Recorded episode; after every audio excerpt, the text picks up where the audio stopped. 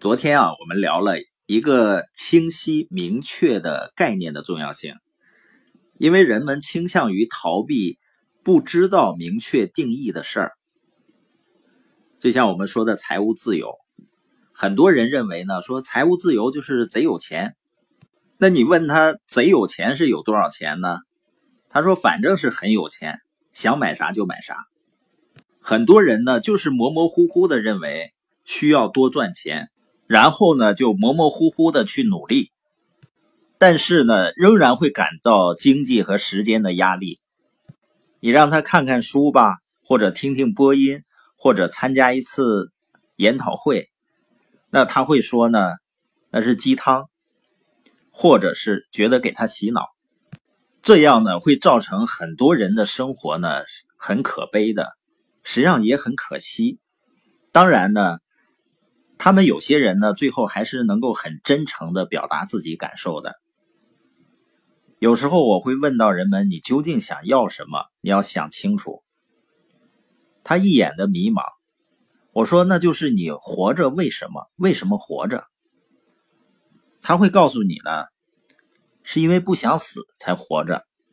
实际上，一个人的思想混乱倒不可怕，因为我曾经经历过很漫长的。思想混乱的时光，最可怕的是呢，它会让自己错误的念头和消极厌恶的情绪占据自己的大脑。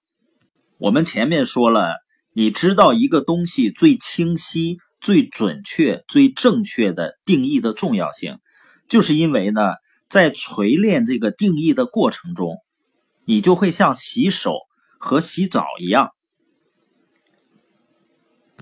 洗手洗澡，我们都知道为什么吧？把脏东西洗掉呗。那锤炼一个定义的过程呢，实际上也是让我们的大脑变得清洁。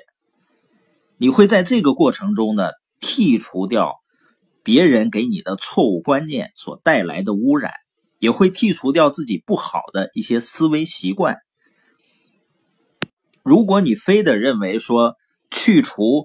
这些错误的思想、错误的思考习惯是洗脑的话，那我认为它是你个人卫生中最重要的一个环节，甚至比你洗手和洗澡还要重要的多。有的人呢是很爱思考的，那你说爱思考是好事啊，但是如果思想混乱的人还爱思考，真的是很糟糕的，也很麻烦的。那学习呢，就能够让我们有清晰而且正确的概念，这个是一切思考的基础和基石。那你衡量一个人是不是有智慧，那几乎可以凝练成这两个条件，就是他有没有足够多清晰、准确和正确的概念。那他的概念之间呢，有没有清晰、准确和正确的联系？这就是我们所说的叫正确思考。那当我们看书或者听 CD，就可以培养我们正确的思考方式。当然呢，还有最重要的一种方式，就是参加大型的交流研讨会。我们昨天呢，进入了“越想听书友会”线下大型交流研讨会的倒计时。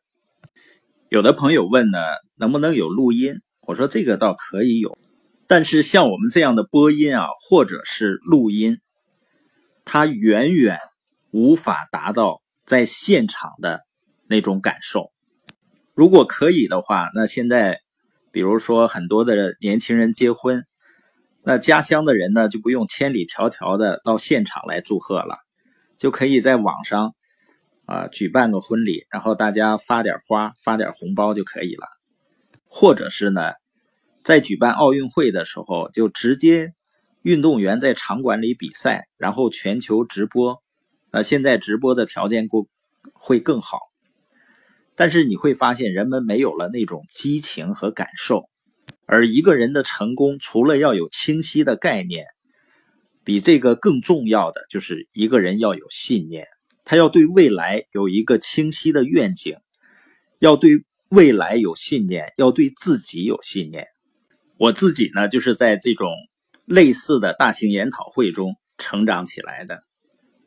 我最深刻的感受呢，就是它能够帮助我放大我的视野，能够把自己的负面思考转变成正面的一种思考，清扫大脑里面的一些消极负面的垃圾思维。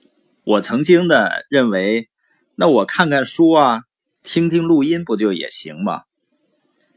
实际上后来因为我发现啊，我自己的那个垃圾有点太多。需要来一次呢，大扫除。你像去过巴黎的人啊，都知道，它的时尚啊，它的艺术确实是名不虚传。但是呢，实际上仅仅是在一两百年前呢，绝大多数的法国人，他们是很少洗澡的，也就是说，尽量能不洗就不洗。因为他们那个时候有个错误的观念，就是认为洗澡呢会使自己的身体变得很虚弱。那你想想看，他们天天吃什么呢？吃牛排，所以他们身上呢都有很大的腥膻的味道。可以想象啊，那个时候如果一群法国人迎面走来，那还不赶上一群羊过来了。于是呢，法国人就发明了香水可是你想想，掺杂着不洗澡的腥膻的味道的香水味儿，那会好闻吗？所以实在想不出他们是怎么坚持活过来的。而我们每个人的大脑啊，每天都会接收各种各样的信息，有积极的，有好的信息，当然不可避免的也会有一些垃圾，有一些消极的信息。那脑子变脏了以后呢，也不可能是用那种掩饰的方式，就像香水来把腥膻味遮盖掉一样，去掩饰掉头脑里的错误信息，而是通过看书啊、听 CD 啊，尤其是大型的研讨会，去帮助我们清洁和整理我们的思想。这样呢，我们才能够找到自己真正的方向，而且呢。培养出正确的、积极的思考方式，才不会像很多人一样，像无头苍蝇一样去飞行。